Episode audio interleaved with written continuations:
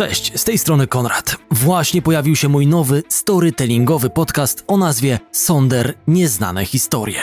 Wpisz nazwę Sonder Nieznane Historie w swojej aplikacji podcastowej i sprawdź kilka pierwszych odcinków. Do usłyszenia.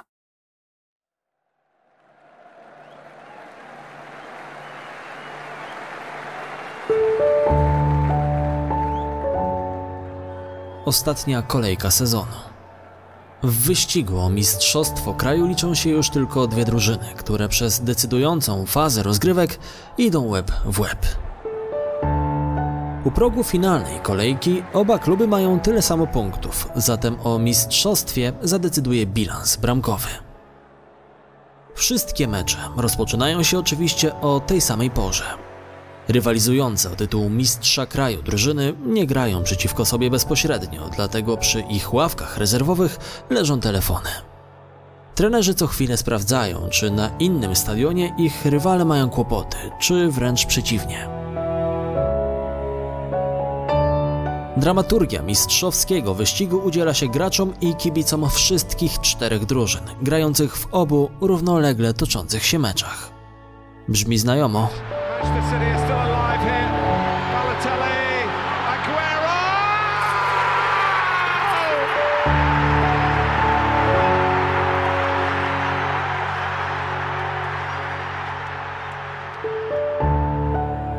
– 13 maja 2012 roku.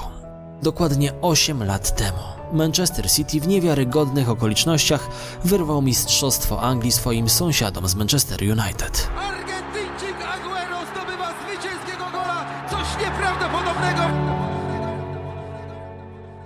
Czerwone Diabły, które chwilę wcześniej zakończyły zwycięstwem swój mecz z Sunderlandem, czekały na boisku na wiadomości ze stadionu rywali, na którym do 95 minuty The Citizens zaledwie remisowali z Queen's Park Rangers.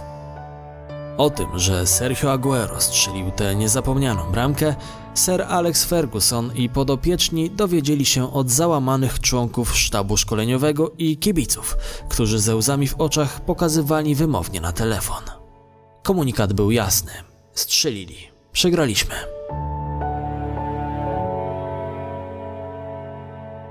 Korespondencyjne pojedynki, w których obie drużyny, oddalone od siebie czasem o setki kilometrów, uzależniają swoją grę od tego, co dzieje się na stadionie rywala, przynoszą czasem dużo więcej emocji niż bezpośrednie starcie.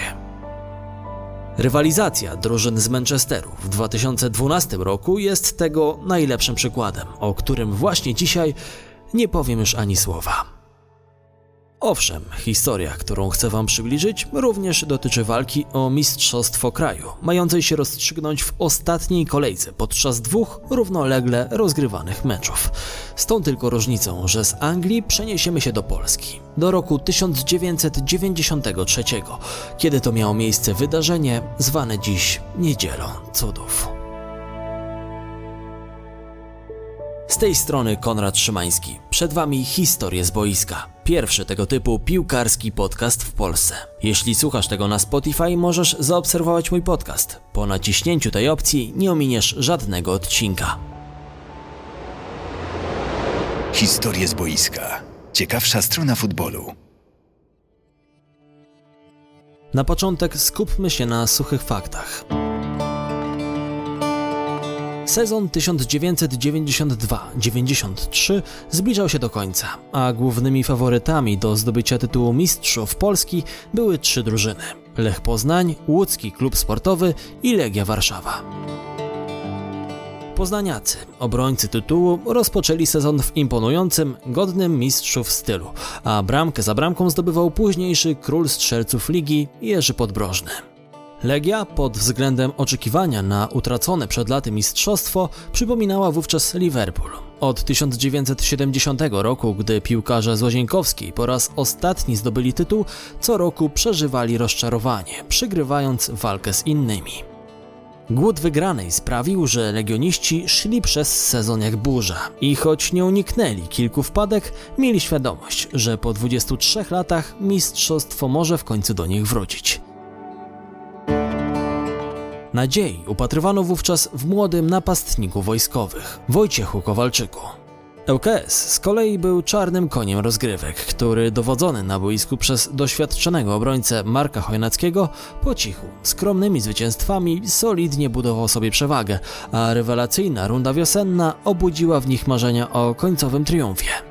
Właściwie na ostatniej prostej wyścigu na czoło wysunęły się Legia i ŁKS, wykorzystując kryzys Lecha, który spadł na trzecią pozycję. Do końca zostały tylko dwie kolejki. Obie drużyny nie odpuszczały, obu drużynom bardzo zależało na zwycięstwie. Pozostawało tylko pytanie, komu zależy bardziej. W polskiej lidze lat 90. takie pytanie mogło być rozumiane bardzo wieloznacznie. Jeśli przypominacie sobie poprzednie odcinki tego podcastu, w których mówiłem chociażby o przedziwnym meczu Wisły Kraków ze Śląskiem Wrocław, albo prezentowałem postać Ryszarda F., fryzjera, który, jak sam o sobie mówił, ustawił całą ligę, to musicie zdawać sobie sprawę, że polska piłka przeżarta była przez korupcję. Wydarzenia, które za chwilę opiszę, postaram się Wam przedstawić ze wszystkich stron. Wnioski musicie wyciągnąć sami.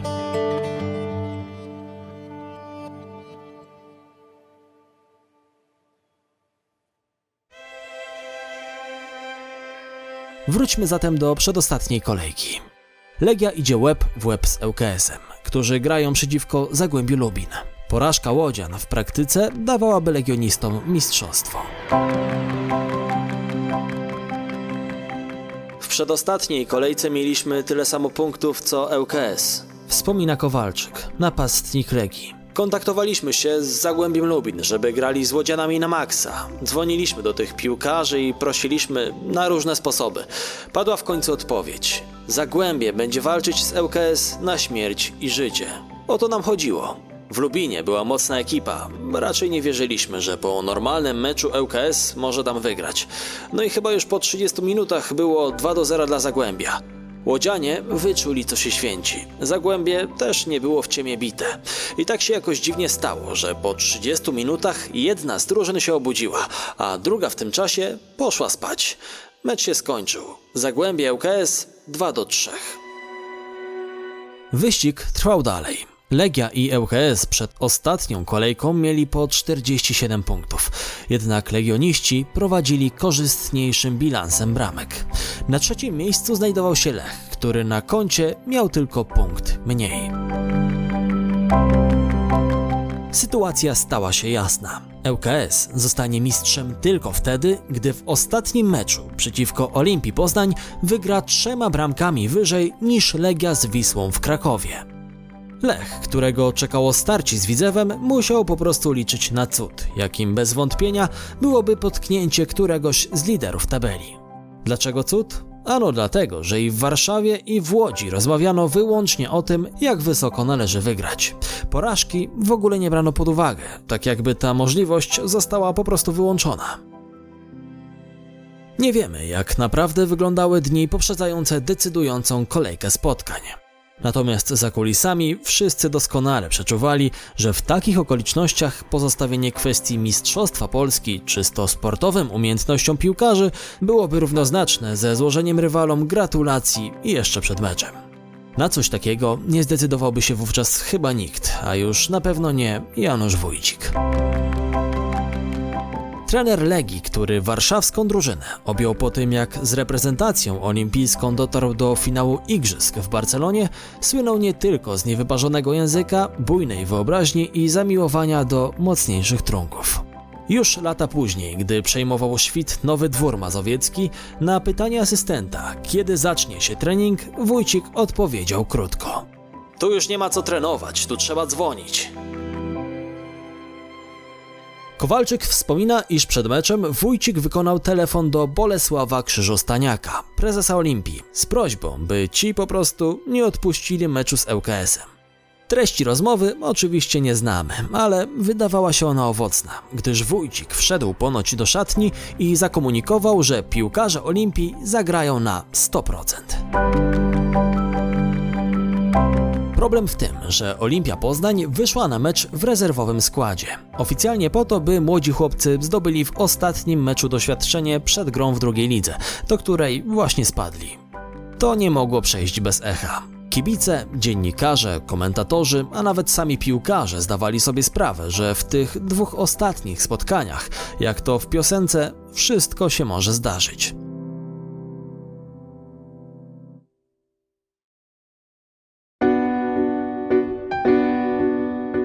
W końcu nadszedł 20 czerwca, dzień decydującej kolejki. Marian Dusza, sędzia meczu ŁKS-u z Olimpią, zagwizdał po raz pierwszy. W tym samym czasie, prawie 300 km dalej, na stadionie Wisły w Krakowie, mecz gospodarzy z Legią rozpoczął sędzia Michał Listkiewicz. To, co wydarzyło się przez kolejne 90 minut, przeszło do historii. Już w ósmej minucie prowadzenie Legii dał Kowalczyk, który wspomina. Prowadzimy 1 do 0 po moim golu, ale to mało. 2 do 0 i mielibyśmy pewność. W końcu udaje mi się wcisnąć 2 do 0. Przerzuciliśmy piłkę na stadion w Łodzi. Niech oni się martwią. A oni się nie martwili, tylko ładowali. Z ławki pokrzykiwania, trener macha rękoma, ktoś tam blady przy krótkofalówce, ktoś inny z radiem w ręku zielenieje. Korespondencyjny pojedynek strzelecki trwał w najlepsze. Na pierwszą bramkę Kowalczyka ŁKS odpowiedział strzelając Olimpii dwa gole w dwie minuty. Dosłownie minutę później Kowalczyk trafia do bramki Wisły po raz drugi. Mało? Gdy legioniści kończą pierwszą połowę meczu z krakowianami, Wójcik odbiera telefon. Olimpia strzeliła samobuja. ŁKS prowadzi już trzema bramkami. Stan do przerwy. Wisła Legia 0-2, ŁKS Olimpia 3-0. W drugiej połowie wydawało się, że wszystkie cztery drużyny już nawet nie próbują ukrywać, że biorą udział w kuriozalnym wyścigu. Trzy minuty po rozpoczęciu drugiej połowy Tomasz Wieszczycki strzela na 4 do 0 dla ŁKS-u. Kilka minut później jest już 3 do 0 dla Legii za sprawą Dariusza Czekiera. Co robi ŁKS? No jasne, że strzela następną. Bramka za bramkę. Limit przypadku wykorzystany na następne 30 lat. Każdy, kto zna się na piłce, nie mógł dawać wiary zapewnieniom przedstawicieli klubów ligowych, że ostatnia kolejka rozgrywek odbywała się zgodnie z zasadami fair play. Legia i ŁKS strzelały po tyle goli, ile było im potrzebne do zajęcia pierwszego miejsca. Kiedy do końca spotkania zostało tylko pół godziny, a ŁKS prowadził z Olimpią już 5 do 0, Maciej Śliwowski z Legii w ciągu 6 minut ustrzelił hat-tricka. Z 3 do 0 momentalnie zrobiło się 6 do 0.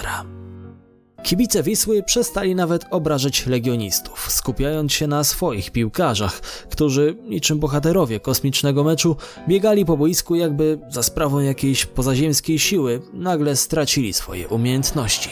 Jak Państwo słyszą, publiczność krakowska cały czas skandowała pod adresem swojej ukochanej drużyny złodzieje. Od czasu do czasu żądano kategorycznie oddać pieniądze lub bardziej pojednawczo. Wisełko, podziel się z nami. Przykro było na to patrzeć. Komentujący mecz ŁKS-u na żywo w radiowym studiu S13 Tomasz Zimoch nie gryzł się w język i jeszcze w trakcie spotkania głośno wyrażał swoje wątpliwości co do uczciwości legionistów, przymykając jednak oko na bramki strzelane przez Łodzian. ŁKS wygrał z Olimpią 7 do 1, natomiast Legia pokonała Wisłę 6-0 i utrzymała lepszy bilans bramkowy. Warszawiacy zdobyli Mistrzostwo Polski, ale zamiast euforii wśród neutralnych kibiców zapanowała konsternacja. Wątpliwości podsycił sam Wójcik, który oblany szampanem przez swoich podopiecznych jeszcze na boisku udzielił wywiadu reporterowi telewizji polskiej. Czy żeby udowodnić, że się jest najlepszą drużyną w Polsce, potrzebna jest do tego jednak drobna reżyseria? Tak bym sprecyzował pytanie. Y, Reżyseria, y, wie pan, w każdej lidze pewna reżyseria musi być, natomiast y, ja sądzę, że Legii akurat nie sprzyjała ta reżyseria.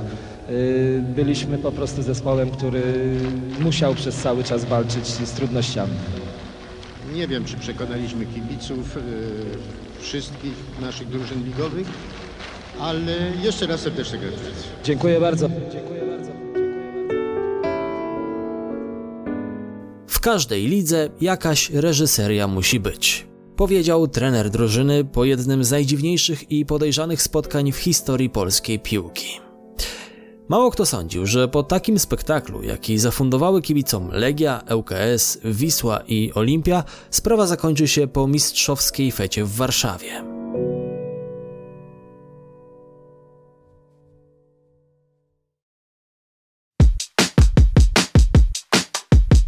Polski Związek Piłki Nożnej od razu rozpoczął śledztwo w poszukiwaniu dowodów na to, że oba spotkania były kupione. Bezskutecznie. Następnego dnia członkowie prezydium niejednogłośnie uchwalili, że w związku z widocznym brakiem ducha uczciwej gry wszystkie cztery kluby zostały objęte karą finansową wynoszącą 500 milionów starych złotych. I to wszystko. Dowodów brak, więc wyniki i końcowa punktacja zostały bez zmian. Legia nadal mistrzem. Jak się łatwo domyślić, decyzja nie została pozytywnie przyjęta właściwie przez żadną ze stron. Z obozu Legii padały pytania: skoro nie ma dowodów, to skąd ta kara? ŁKS odpowiadał: skoro jest kara, to dlaczego Legia nadal ma mistrzostwo? I tak w kółko. PZPN próbował zatem interweniować w inny sposób. 24 czerwca gruchnęła wiadomość, że w próbce moczu pomocnika Legii, Romana Zuba, pobranej po wcześniejszym meczu z Widzewem, wykryto zbyt duży poziom testosteronu, sugerujący doping, a to oznaczało walkover dla Widzewa, odebranie punktów Legii i utratę tytułu. Wojskowi po szybkiej interwencji i dostarczeniu drugiej próbki, która okazała się czysta, uciekli spod topora, a Janusz Wójcik krzyczał o spisku mającym na celu odebranie Legii uczciwie zdobytego mistrzostwa. Sprawa nijak nie chciała przycichnąć, a dowodów korupcji jak nie było, tak nie było. Aż w końcu nadszedł 10 lipca. Nawet nie mieliśmy tamtego lata roztrenowania, mówi Kowalczyk. Cel osiągnęliśmy, wszyscy szczęśliwi, a przerwa w rozgrywkach była tak krótka, że trzeba było czym prędzej jechać na urlopy. Ja ze swoją paczką do Mikołajek. Nastawiłem się na świetny urlop, tylko trochę irytowały mnie te pismaki, które robiły aferę w prasie. Jednego dnia w Mikołajkach padło hasło. Panowie, włączmy telewizor, zobaczmy co się w świecie dzieje. O 19.30 wiadomości. Patrzymy w ekran i oczom nie możemy uwierzyć. Legia Warszawa nie jest już mistrzem Polski w piłce nożnej.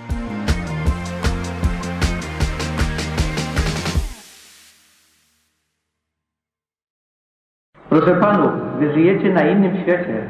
Jeśli Polska, licząca prawie 40 milionów, a Polska sportowa, powiedzmy połowa, uznaje, że są świństwa w naszym piłkarstwie, że wy to tolerujecie, i ja jako wiceprezes związku mam to firmować. Ja kasetę u mnie w domu to oglądałem 10 razy. I to, co się działo w Krakowie, to nawet dziecko dwuletnie zauważy, jak to było nieelegancko robione. Jeszcze raz mówię, Polska widziała, a wy jesteście niewidomi.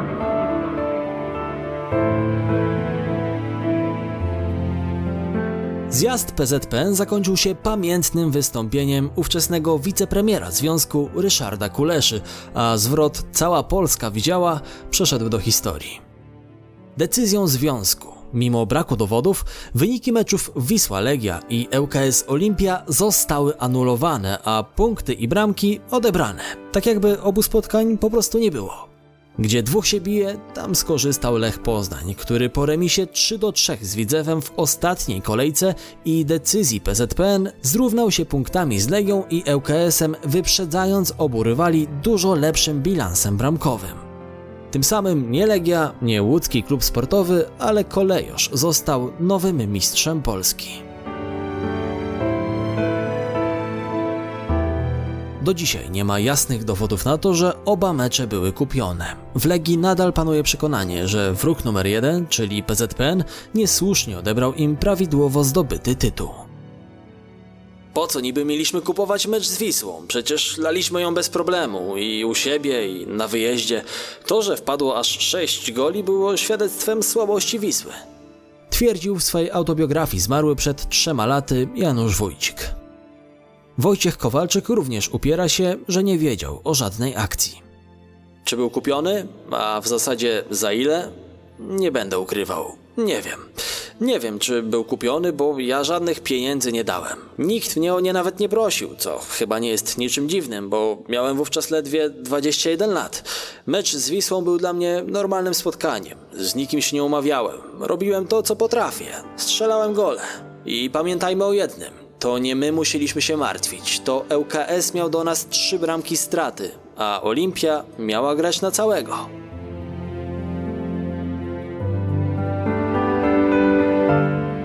Marek Chojnacki, kapitan i legenda ŁKS-u, powodu łatwej przeprawy z Olimpią również upatruje w różnicach czysto sportowych, a fakt, że poznaniacy wyszli w rezerwowym składzie, paradoksalnie miał być przewagą Legii.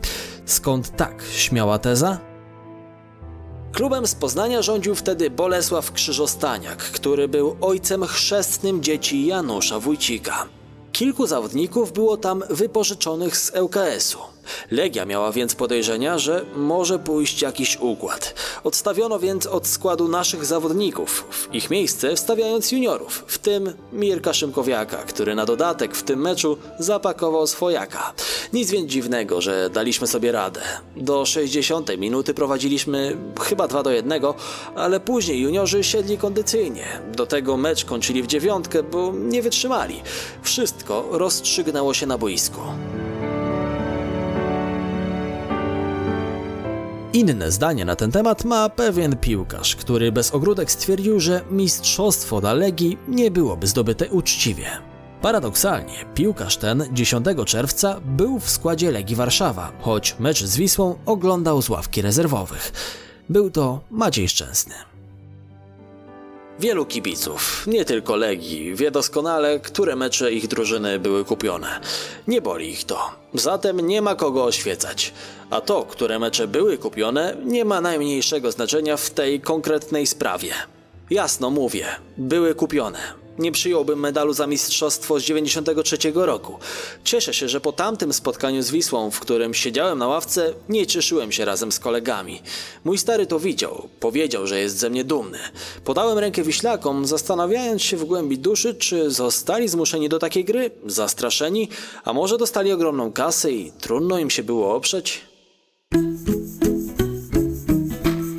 Tezę o zmuszeniu do dziwnej gry z Legią zdaje się potwierdzać bramkarz Białej Gwiazdy, Jacek Bobrowicz, który uważa, że wydatny udział w Niedzieli Cudów zniszczył mu późniejszą karierę.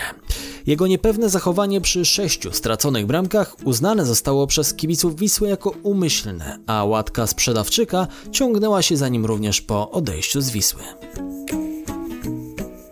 Po pierwsze, ja w tym meczu w ogóle nie powinienem grać. W szatni były takie gadki, że jak w tym meczu coś wykombinujemy, to nas wszystkich wyrzucą.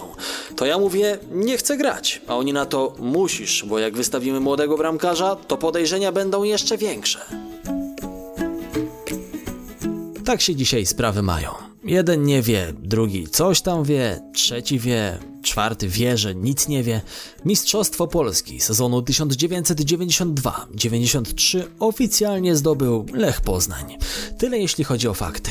Najtrafniejszą puentą dzisiejszej historii niech będą słowa Krzysztofa Stanowskiego, który 13 lat po spisaniu wspomnień Wojciecha Kowalczyka, których fragmenty słyszeliście, wydał książkę Stan futbolu, w której kwestię Niedzieli Cudów skomentował następująco.